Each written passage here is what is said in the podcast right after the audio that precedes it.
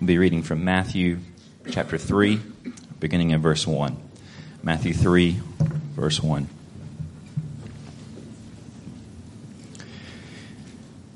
In those days, John the Baptist came preaching in the wilderness of Judea Repent, for the kingdom of heaven is at hand. For this is he who was spoken of by the prophet Isaiah when he said, The voice of one crying in the wilderness, Prepare the way of the Lord, make his path straight. Now John wore a garment of camel's hair and a leather belt around his waist, and his food was locusts and wild honey. Then Jerusalem and all Judea and all the region about the Jordan were going out to him, and they were baptized by him in the river Jordan confessing their sins.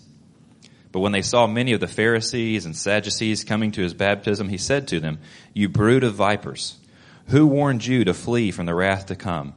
Bear fruit in keeping with repentance. And do not presume to say to yourselves, We have Abraham as our father. For I tell you, God is able from these stones to raise up children from Abraham.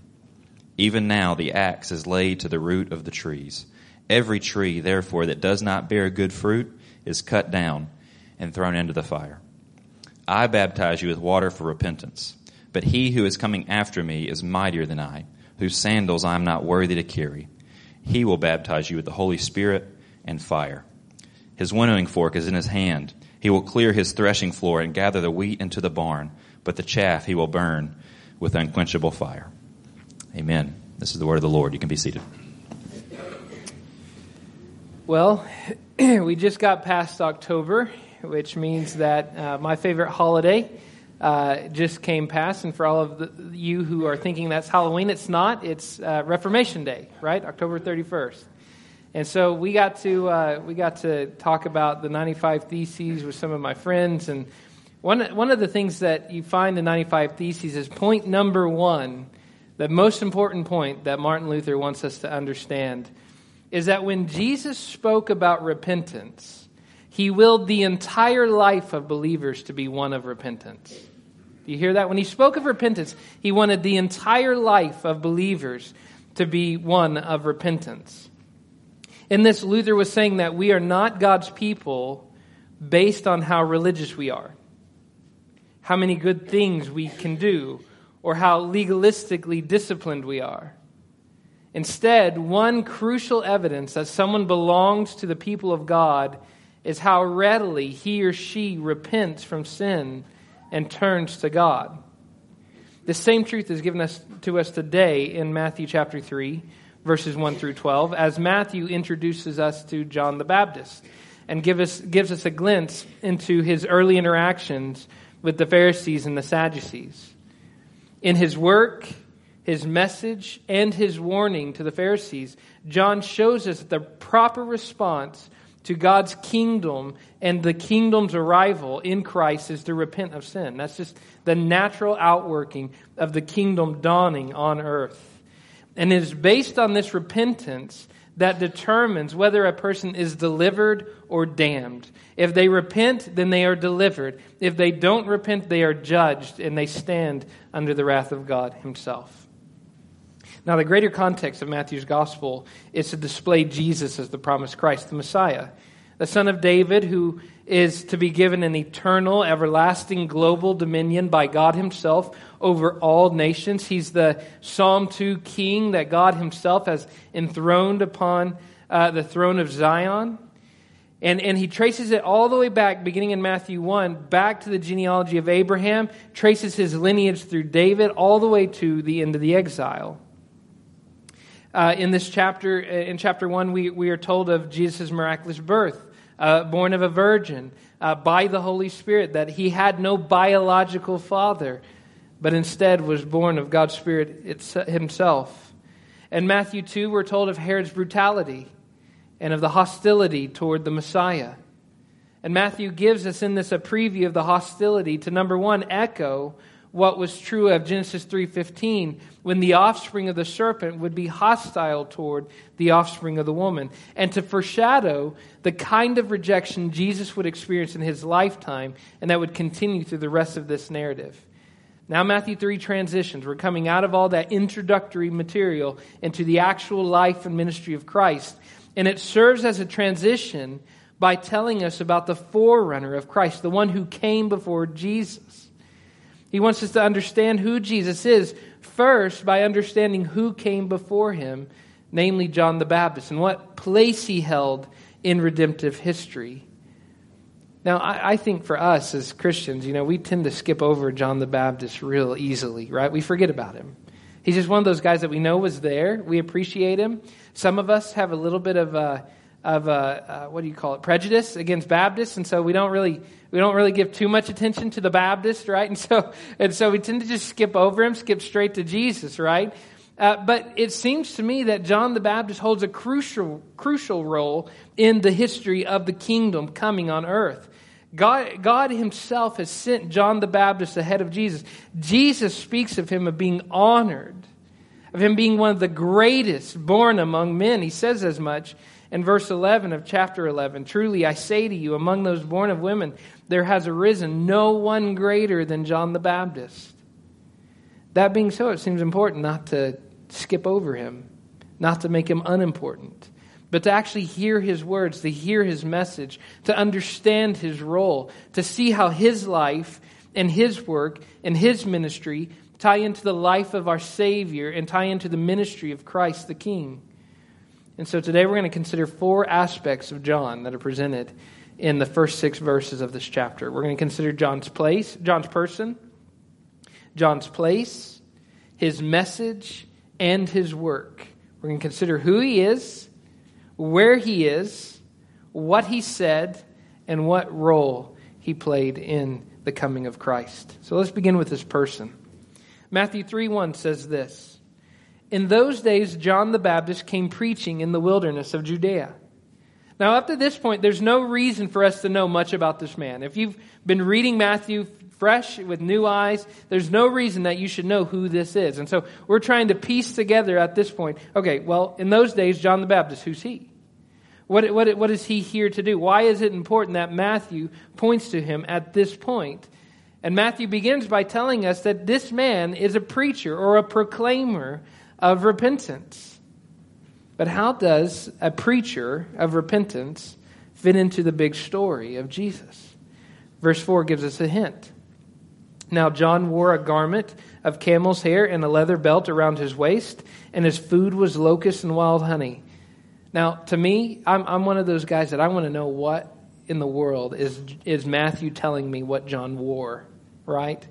Why the detail of what John the Baptist was wearing out in the desert? Is it important that he was wearing a garment of camel's hair and a leather belt? And would it have been different if he was wearing Prada out in the wilderness? Or walking around uh, with the best, you know, Nike sneakers in the wilderness? to just do his marathon jogs out in the desert? Would it have been different if he wore something else? Well, here's what Matthew wants us to see.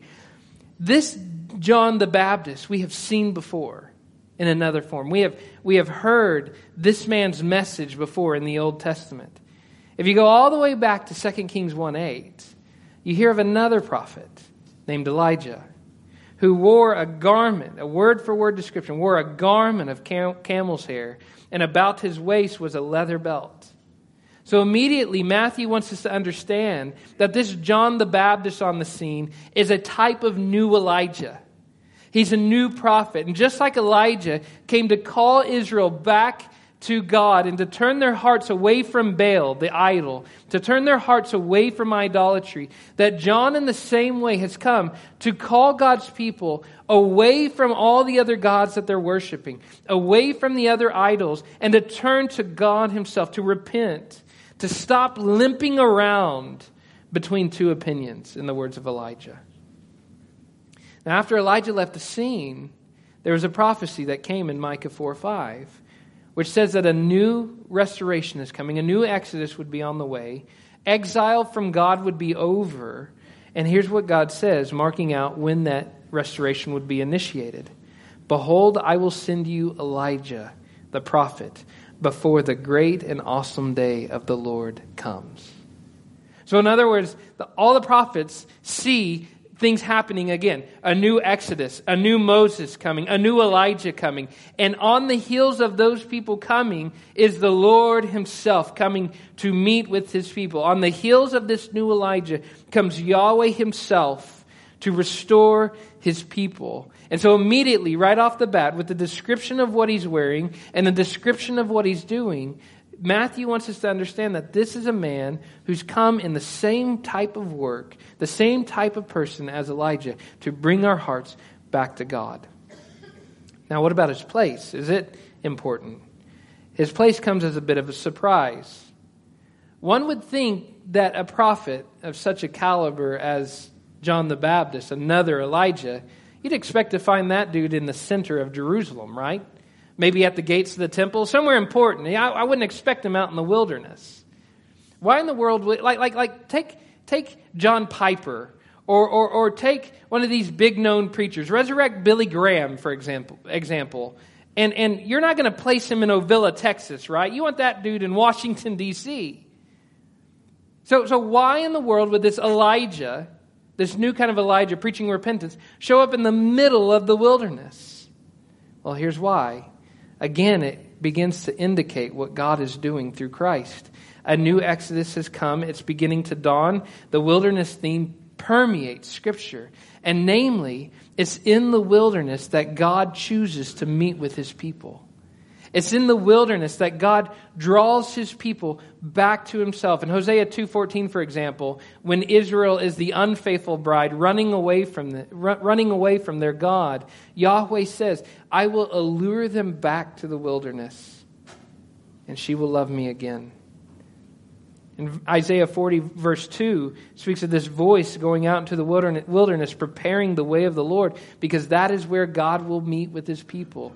God will draw them back out to a new type of wilderness. God will provide for them again. God will win back their affections. God will win back their love. God will bring them back to repentance. And forevermore, they will be in a relationship with God. And then the prophets speak of the wilderness becoming a new type of Edenic garden that it begins to bloom again. So the, the, the, all these indicators already telling us this is not just something unimportant. This is something beyond precedent in redemptive history. God has sent a forerunner like Elijah into the wilderness where God himself will meet with his people. So that's just half of what John the Baptist stands for. But then we get to his message. His message is pretty clear. Repent for the kingdom of heaven is at hand. Now, the word repent means to change one's mind, to change action, to change a, a course of direction in life. Why the need for change, though? Why does he call them to change the way they live, to change the way they think? Well, his answer is given right there in his proclamation. Because the kingdom of heaven has come, because the kingdom of heaven is near. It's almost as if John understands that the natural outworking of God's holy kingdom coming down on earth is us coming to realize and acknowledge our sin and our need for repentance. When holy God and sinful man come together, the natural outcome is that we must repent, for the kingdom of God is at hand. This is not new. Again, we can go all the way back to the prophets. Isaiah 6 where Isaiah sees the Lord sitting on his throne. He sees the king. He sees an illustration of the kingdom. And what's his first response? Woe is me, for I'm a man of unclean lips, and I dwell among a people of unclean lips. My friends, when the kingdom of heaven invades on earth, when the kingdom of heaven plants itself, as John the Baptist says that it has done, when the kingdom of heaven has come, the most appropriate response is to turn from sin, to turn from idolatrous competitors, to turn back to God, to turn back to our affections. That's the most natural thing for people to do. The crowds were coming to him from Jerusalem, from Judea, and from the whole region around the Jordan River to come and be baptized by him, to, see, to, to represent their desire to repent, to represent their desire to be in this kingdom and to turn from their sin and to turn back to God. This is exactly what should be happening if the kingdom of God has indeed dawned on earth. Now, what about, what about his work? So we've talked about his person, we've talked about the place, and we've talked about his, his message. But what about his work? Now, all four of these are going to come back together to tie in a big picture theme of who John the Baptist is and what he has to do with you and I. So let's deal with this fourth component and then piece it all back together. Fourth component is his work. Matthew views John as the fulfillment of Isaiah 40's prophecy. For this is he who was spoken of by the prophet Isaiah when he said, The voice of one crying in the wilderness, Prepare the way of the Lord, make his path straight. Now, if you go back to the text that he's quoting in Isaiah 40, its original context talks about God himself. This is our God that is coming. Make, prepare the way of our God. Make his path straight. So this isn't just some man that we call Lord. This is God himself coming to his people. And this voice serves as a preparation for that. He calls them out saying, the Lord is coming. Prepare, prepare, make straight his path, which in, in, in Hebrew is an idiom of be upright, be righteous. Is a call back to repentance and a call back to be righteous. The Lord is coming. Prepare yourselves. The Lord is coming. Cleanse yourselves of sin. The Lord is coming. Seek righteousness. That's essentially what this voice is doing in the wilderness. And so we see him as a, a preparation of what's to come, a preparation of the Lord himself coming. So, those are our four components new Elijah, crying out in the wilderness, calling people to repent because the kingdom has come, in order to prepare them for God Himself. Why would Matthew tell us about this? Why would he give us those four components? In, in the big picture scheme, what does that have to do with us? Here's what I think Matthew clearly wants us, his readers, to understand the king and the kingdom's emergence into the world mandates our hatred of sin mandates that we would leave sin, not toy with it, not play with it, not flirt with it, not share in it, but it mandates a natural response that if the king has come and if his kingdom has been established on earth, then the most natural and appropriate thing for us to do is to hate our own rebellion. To hate the very thing that seeks to thwart the kingdom of God to hate the thing that seeks to do opposition and to do aggression and hostility to the king and creator. Now, as I'm reading this, I'm just thinking, okay, if this is the natural response to the kingdom's coming, if repentance and a hatred of sin and and, and to look in my own life and to, and to think about all my, my gossip and my corruption and my lust and my pride and my hard heartedness, to look at my own heart and to say, oh, the kingdom's come. I must turn from that to, to have a growing affection for God and for what's to come in his king. That is a natural response. So my question then to myself and to us is, have we appropriately responded to the kingdom's outbreaking? Have we appropriately responded to the kingdom's outbreaking? It's crucial. If Matthew wants us to see that one plus one equals two, the kingdom's coming and the fact of our sinfulness means that we must repent of sin. If he wants us to see that, then have we appropriated that rightly? Have we seen ourselves as sinners? Have we seen God as holy? Have we seen his kingdom as lovely? And are we turning away from everything that has separated us from the king and the kingdom? Have we naturally, appropriately responded in the way God's kingdom outbreak has demanded? Or do we, like everyone, have our own little pet sinful affections? I mean, don't, aren't you like me? I mean, I, I have my own little pet sins I don't like to talk about. We can grow sins in petri dishes, right? We're like, we're like hoarders when it comes to sins. We just we don't want to quite throw it away. We're, we don't want it to take over everything, but we also aren't willing to just throw it out, right? It, it's like we don't, we don't want to be labeled you know, people who, who are addicted to their sin, but at the same time, we just, we store them away. We hide them on our computers. We put them underneath our beds. We store them in the closet. We put them in the recesses of our minds, and we just kind of let them stay there. Store them away. You never know if I might need it again. But the gospel of the kingdom is that if you truly understand that the kingdom has dawned on the world, that, that the king has come, the most natural response is not to hoard those pet little sins and those addictions and those idolatries and those affections, not to store idols in storage units to be brought out later. The most appropriate response is to toss them, to throw them, to leave them, to destroy them, to crush them. My greatest fear for the American church, my greatest fear for myself, is that I would get to a point that I would harbor secret love for secret sins. Or that I would begin to presume upon God's grace to such an extent that He'll be okay with me having these pet sins. Or that I would begin to think that sin's not that big of a deal. John the Baptist comes as a force, as a rock against water, and says, Repent. Why? Because, not so that the kingdom will come, not if you repent, then the kingdom will come. No, it is repent because the kingdom has come. Our sin doesn't stop God's kingdom. And here we are. We've got the kingdom coming and sinful hearts, and they're in a collision course. And we're given one option turn away or be crushed.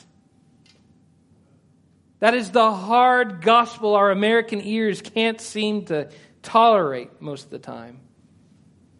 We want a kingdom that tolerates us. We want a kingdom that doesn't push us over. We want a kingdom that doesn't crush. We want a pillow, not a rock.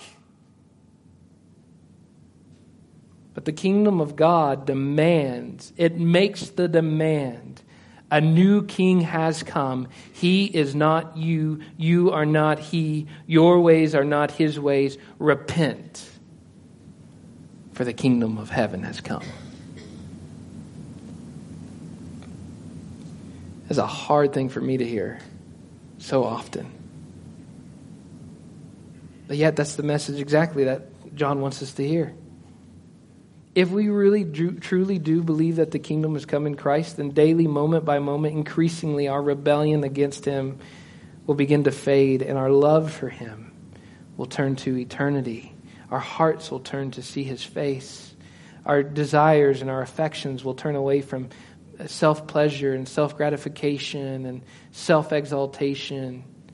That we'll begin to turn toward Him with such a force because we believe the kingdom has come in Him.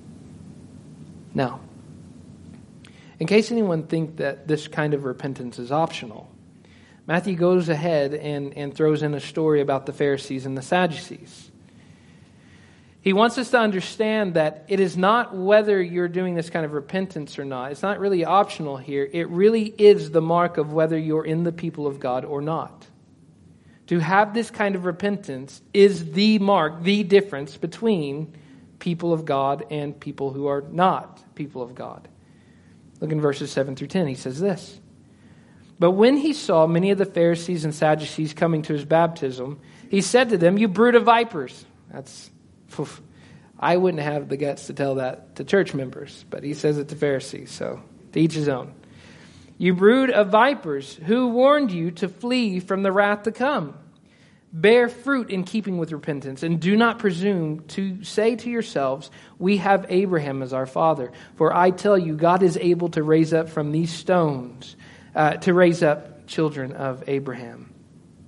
Now, the Pharisees and Sadducees, you have to know who they are. They're the re- religious elite of Jerusalem. Their righteous works outdo yours and I's uh, righteous works. Their church attendance is far better than yours. Their tithing, far better than yours. Their cleanliness, far better than yours. They not only wash before they go into the temple, they wash before every meal, and they wash behind their ears. Okay? These guys are the spotless, clean, they seem, they're whitewashed when you see them.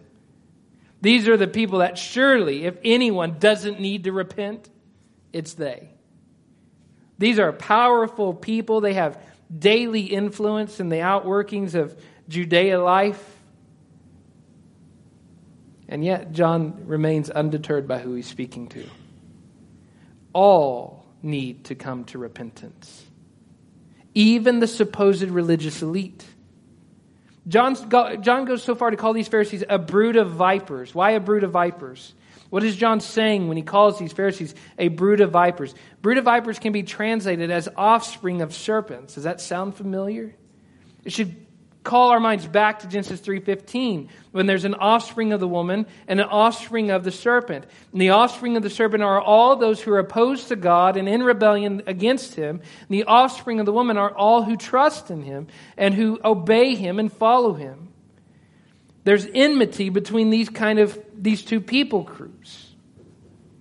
So by making this connection, he sees the unrepentant Pharisees. Now, now, just try to wrap your brain around this. The religious elite, the Jewish religious elite, who they themselves can walk the stones of the temple. He says, even with their proximity to God Himself, even with their great religiosity, they are offspring of the serpent. What? How is that? Matthew wants us to understand that being people of God isn't based on how religious you are, it's not based on your status, it's not based on your biological descent. That's what John tells them. The fact that they're Jewish elite has nothing to do with the fact that they need to repent. The fact that they are in proximity to the temple and that they do all these great religious things has nothing to do with the fact they need to repent. Pharisees and Sadducees cannot presume upon biological descent to be called children of Abraham, the people of God. So the question then is how can they find sufficient evidence to say that they are indeed people of God? If their biology doesn't matter, if their religiosity doesn't matter, if their social status doesn't matter, then how can they find uh, how can they find confidence? How can they find affirmation that they do indeed belong to the people of Abraham, the blessed ones, the ones that belong to God Himself? Well, the answer is found in John's imperative bear fruit in keeping with repentance. Do you hear what he's telling them? His point's simple. Even with all the great things that they have in their life, they're not people of God just because of those things. They're people of God if they repent. They're people of God if they bear fruit in keeping with repentance. Jesus himself said the same thing to them. This must have been a rerun from their nightmares, right? So they hear John the Baptist at the front end of Jesus' ministry calling them brood of vipers and telling them to repent. And then later in Matthew 12, Jesus repeats the very same words, says it again to them.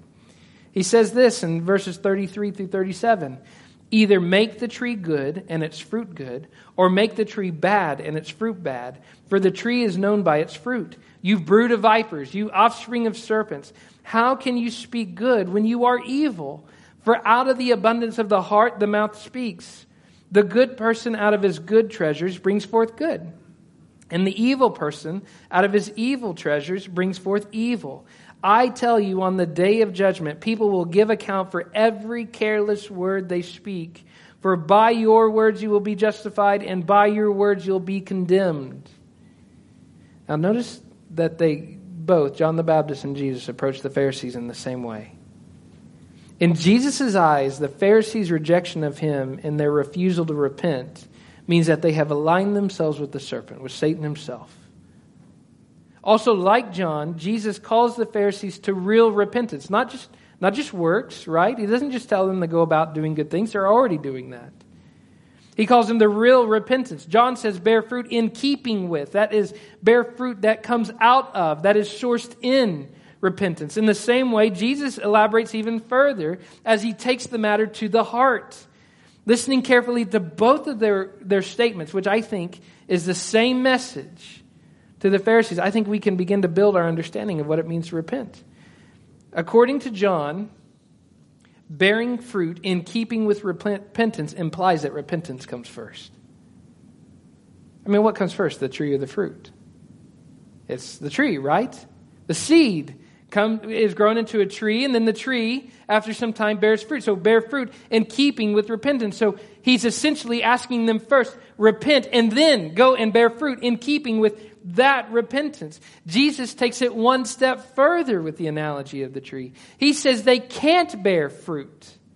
They can't bear good fruit because the tree is bad. And in Jesus' analogy, the tree is an illustration of the heart. If the heart is bad, the works are bad. If the heart is bad, the works cannot be fruit in keeping with repentance. In order for it to be fruit in keeping with repentance, the heart must be repentant. The heart must repent. It's not just a matter of regretting what we've done. It's not just a matter of cleaning up our actions. It's not just a matter of doing the right things. It's not this Star Wars game of balancing out the force. Commit sin on Friday, tithe more on Sunday, balance it out, right? That's not the scripture's description of repentance. If our heart is not in a right relationship with God, then our works will not be in keeping with repentance. It comes back down to the heart. Repentance means that you have a heart that is always reevaluating your relationship with the Lord. A heart that is always desiring to rekindle and kindle more and to make the fire spread for affection for God to kill competing affections, to kill the things that, that are, are keeping your fire watered down. In this way, repentance can be understood as the heart's turn from sin, the heart's turn from that which looks rebelliously lovely here, to turn to an even more lovely God, to an even better God. It's a change of direction in what we love. John's message and work as a proclaimer of repentance is based upon his knowledge of an impending judgment. He spoke of it in verse 7 when he asked the Pharisees, Who warned you to flee from the wrath to come? Now, John the Baptist, if we were back then with our modern eyes, this is the dude on New York street corner wearing nothing but skibbies and wearing a cardboard box over him, right? Flee from the wrath to come. That's what most of us think of when we speak of an impending judgment. We're not, we're not too fond of that kind of message. And yet, John states it as it's an undeniable fact that there is a judgment coming. And not, is it, not only is it coming, it's not that far off. There's an urgency. There's an urgency to repent because there is one who is coming who will bring the judgment of God with him. Beginning in verse 10, he says this Even now, the axe is laid at the root of the trees. Every tree, therefore, that does not bear good fruit is cut down and thrown into the fire. I baptize you with water for repentance, but he who is coming after me is mightier than I, whose sandals I'm not worthy to carry. He will baptize you with the Holy Spirit and fire. His winnowing fork is in his hand, and he will clear his threshing floor and gather his wheat into the barn, but the chaff he'll burn with an unquenchable fire. Now he explains what the coming judgment is like using three images, three metaphors an axe at the root of the trees, a baptism of spirit and of fire, and a winnowing fork uh, that sifts through the wheat and the chaff. And with each one, John's urgency is made absolutely clear. Um, when we first moved to my uh, hometown, Stigler, Oklahoma, we lived out in the country. There were woods everywhere. And you could always determine what Papa wanted you to do for the day based on what tool he had laying at the bottom of the trees. Okay? Sometimes they'd be trimmers, sometimes they'd be axes, sometimes they'd be chainsaws, sometimes they'd be chains. I still don't really know what he intended to do with the chains. And if you refused to do it, the next day you'd wake up and there'd be a switch, and you all know what that tool means, okay? So whenever we'd walk out, we'd see these tools laying at the bottom of the tree, and we knew exactly what we were going to do for the day. Well, John says the same thing. Look, there's an axe laying at the root of the tree. And he expects him to understand that even now, the work is ready to begin. Even now, judgment's ready to come. All it's waiting for is for the divine judge himself to come and to pick up the axe and go to work. Everything's in place. It's all ready. It's just waiting for that one to come to take up the axe and to start cutting down all the bad trees and to burn them. Second illustration is that of baptism. That, uh, the word baptism simply means immersion, right? So we, we uh, baptism is actually our English version of a Greek word. So it means to immerse. John says, I immerse you with or in water for repentance. But he who is coming after me is mightier than I, who, who, whose sandals I am not worthy to carry. He will immerse you with the Holy Spirit and fire. Now, according to John, John describes his, his ministry as a precursor of what's to come. People are being baptized, and there's a baptism coming. And when the one mightier than him comes, he's going to baptize them with an even better immersion. Either they will be baptized in the Spirit, immersed in the Spirit, as, the, as a sign and symbol that they have been completely restored to a relationship with God. I mean, this is restoration, reconciliation at its finest. It's not just that this mightier one brings us back to the Holy Spirit or brings us to be with the Holy Spirit, but he immerses us in the Holy Spirit, which means that there is a full and final reconciliation with God, that grace has been given, that a relationship has been restored, or he immerses in fire. Almost every single time in Scripture, fire is a symbol of judgment to come. It's the burning presence of God. What happens when you put a dry twig in the presence of a hot fire? It burns up. It burns up. And in my very simple way of, of, of thinking, you know, talking with grandfathers and whatnot, my, uh, my grandfather would explain this text as saying, Wet sticks don't burn. You're baptized in the Holy Spirit, you're not going to burn. In, in, in standing on your own dry, kind, unkindled self, you are going to burn in the fires of judgment. That's what John's saying. There's two baptisms, two whys in the road. Either you're brought back to reconciliation with God, restoration in His presence, and you are able to dwell with Him, much like the bush that doesn't burn in, in Exodus chapter 4, or you burn. That's a hard message to preach to modern context. We tend to hate the turn and burn stuff. I think we've overreacted to preachers who have preached it in a wrong way in the past. This isn't scare tactics, this is just truth. The reality is, is that there is one coming. And the grace of it all, and the mercy of it all, and the beauty of it all is that he has come to restore our relationship with God. That's the part of the message the old turn and burn preachers missed. But that's the good news of it. That's what makes it good news is he has come to immerse us into a relationship with God. But if we reject that, the result is to stand on our own two feet and to receive God's wrath on our own, which we cannot do. We will die. Now, the third image is that of a winnowing fork.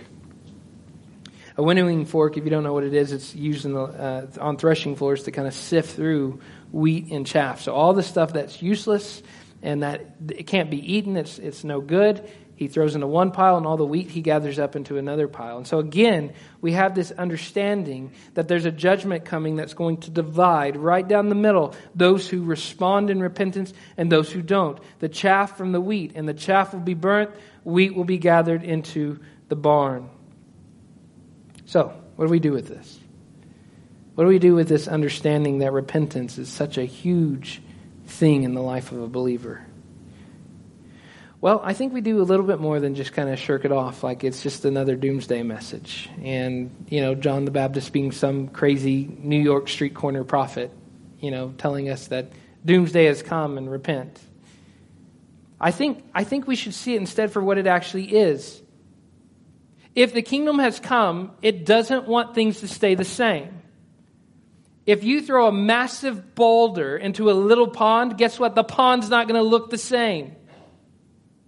You throw a mountain into a lake, the lake's not going to look the same. Things are going to shift. Things are going to move. Water's going to be displaced. Well, in an even greater sense, this massive comment of the kingdom of heaven has come into our world and it doesn't leave things the same. It starts out as a seed and it grows and it pushes sin out. And the king reigns on his throne. So I think that's very simply what we should understand is that God is a holy God. He's brought his holy kingdom so that life on earth will look like what it is in heaven, that all things will obey him, that all things live in his holy presence, and that there's a judgment coming for all that doesn't fit into that kingdom's holiness. We shouldn't be surprised by that. God must be a just God, or he is not a good God. How horrible would it be to live in a land full of judges that don't judge crime? How horrible would it be to in a place that every single crime, no matter how bad it is, that the judge simply sweeps over it and pretends it didn't happen? God must judge sin. To be a good God, to be a even a loving God, He must judge sin. I am not a loving father if I let my son punch Sissy in the face over and over and over again and don't do anything about it. God is a good God. He's a loving God. He's a good father, which naturally means he is just. Judgment is coming. It is the natural outworking of God. If God is the greatest good we have ever known, sin is the greatest bad we could ever do. And so we must expect infinite consequences for doing the greatest bad against the greatest good. It's just logical. Some people want to do away with judgment and justice because they want to make God better. But in reality, what they're doing is they're making him worse. Judgment makes sense if God is the most pure, most loving, most good being there's ever been. Because if he's the most good, the most loving, the most holy, the most noble, the most dignified, if he's the best diamond this, this, this universe has ever known, then how amazingly horrible is it to throw that diamond down the toilet? To throw it away like it's trash? To try to shatter it? To spit on it? If we saw anyone doing that, we would naturally say, You don't know what you're doing. And there would probably be infinite consequences from throwing away an infinite diamond like that. My friends, we've done the same thing. We've taken an infinitely good God, we've spat upon his infinitely amazing name. And so we must understand that judgment comes. Now, here's the good news the same God who is a righteous God and a holy God and who brings judgment has offered a lamb. The judge himself has come, and before picking up the axe, he himself takes the knife. Before he begins to wield and cut, he allows himself to be bruised and nailed to the tree. Have you ever thought that, about that? When justice and judgment of God came at the coming of the kingdom of heaven, who received it first? The one who brought the kingdom. It fell on him squarely. Every hammer, every nail in the wrists and in the feet, every lash mark against his back, proving the fact that God is a just God and that sin brings death. And something or someone must die in order for us to have a relationship with God. And God in flesh died on the cross, bearing our sin. He was buried and then he rose again to show that he had effectually worked, and there is no there is now no condemnation for those who believe in Jesus. Now what? Well, the most appropriate thing to do with that news, I think, is to turn to him and to repent. I'm not just talking about once in, in a lifetime. I'm talking about daily. If the Pharisees and Sadducees' religious elitism, if their influence, their biological descent could not define them as the people of God, didn't show them to appropriately understand what God has done, how much less does your tithing, the color of your shirt at a political rally, your church attendance, or your religiosity declare you to be a child of God? None of those things can. The only proper evidence that you belong to the line of Abraham, to the, to the seed of the woman, the ones who are blessed restored back into a relationship with God, those who are justified in the kingdom of heaven before the presence of God, is that you have repented, that you hate your own sin. Not just sin, I'm not just talking about other people's sin. You hate your own sin, and you love Jesus as your own Savior. And because of that, you turn and you repent. It's the daily rhythm of your life. You realize daily we have competitors in our thoughts and our desires and our actions that live contrary to the king and the kingdom. So I think it's worth asking daily what things are present in my life that is competing for my affection and my devotion? In what way can I repent and continue to find affirmation that I for sure am the Eh, in the in the the children of Abraham that I have been justified? What kind of evidence is shown through that? Well, the normal occurrence of our life should be one that repents daily. When we sin against people, when we offend others, how quick are we to repent? You know, we, we talk about successful parenthood here. What makes a successful parent? Not that you're able to convince your children that you don't do anything wrong, but in the way that you repent when you sin. Successful parenthood is teaching children daily how you repent by model, by illustration. I can't tell you how many times I've been on one knee, eye level, with a three year old, asking for forgiveness for the way that I have spoken. Repent. That's the message of the kingdom.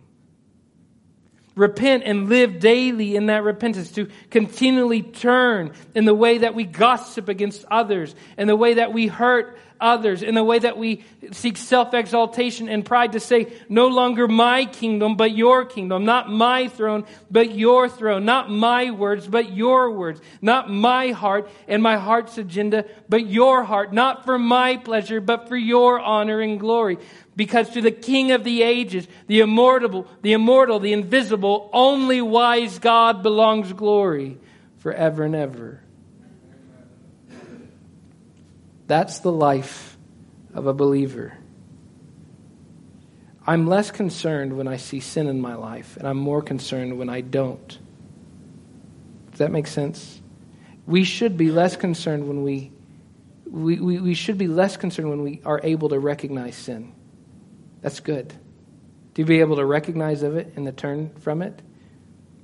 The danger is when we don't see it. The reality of being a mature child of Abraham is that you assume it's there and that daily you must turn. I'm not talking about sal- salvation, right? There is a repentance at salvation. We're saved once and it's effective. But in our daily life, we continue to work out that repentance. In our daily life, we continue to consider the sins that are competing for us, the things that are keeping us back from God, and we are quick to repent. That's the natural outworking of it. If I've repented and God has saved and I am now justified, then it makes sense that if I offend my wife or if I do something against my kids or I, I hurt someone else and gossip, that my most natural response is that is inconsistent with what's happened in my life. Inconsistent with the fact that God and Jesus is King. John's been dead for two millennia, and yet he still calls us to repentance. That's why he's important. My friends, I don't know what sins you have. I don't know what you have to repent of. I can tell you we all have things to repent of.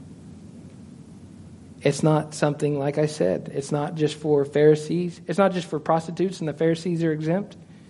No, the message of repentance goes both to prostitutes and Pharisees. The message of repentance goes to the religious elite and the pagan, those who are near and those who are far off. My friends, to be consistent with the Gospel of Matthew, in the proclamation that Jesus as King reigns on the throne and that his kingdom has dawned because of Jesus I call us all to repentance. Why? Because the kingdom of God is at hand in Jesus Christ. Let's pray. Father God, we thank you for who you are. God, we thank you for this message, Father. As hard as it is a pill to swallow, the fact that you are a just and holy God and that you do judge sin, we lay our hearts bare before you. And we ask, Father, that you will continue to break our hearts away from sin, that you will turn our affections back to you, and that, God, you will help us to love Jesus better today than we did yesterday. God, if anyone here wants to repent, wants to pray to repent, God, I pray that you'll help us to have wisdom, to speak the gospel clearly, and that, Father, even those who are Christians, Father, will consider in what ways in their life have they turned to things with a greater affection than with you. Father, we love you and we pray this in your Son's name. Amen.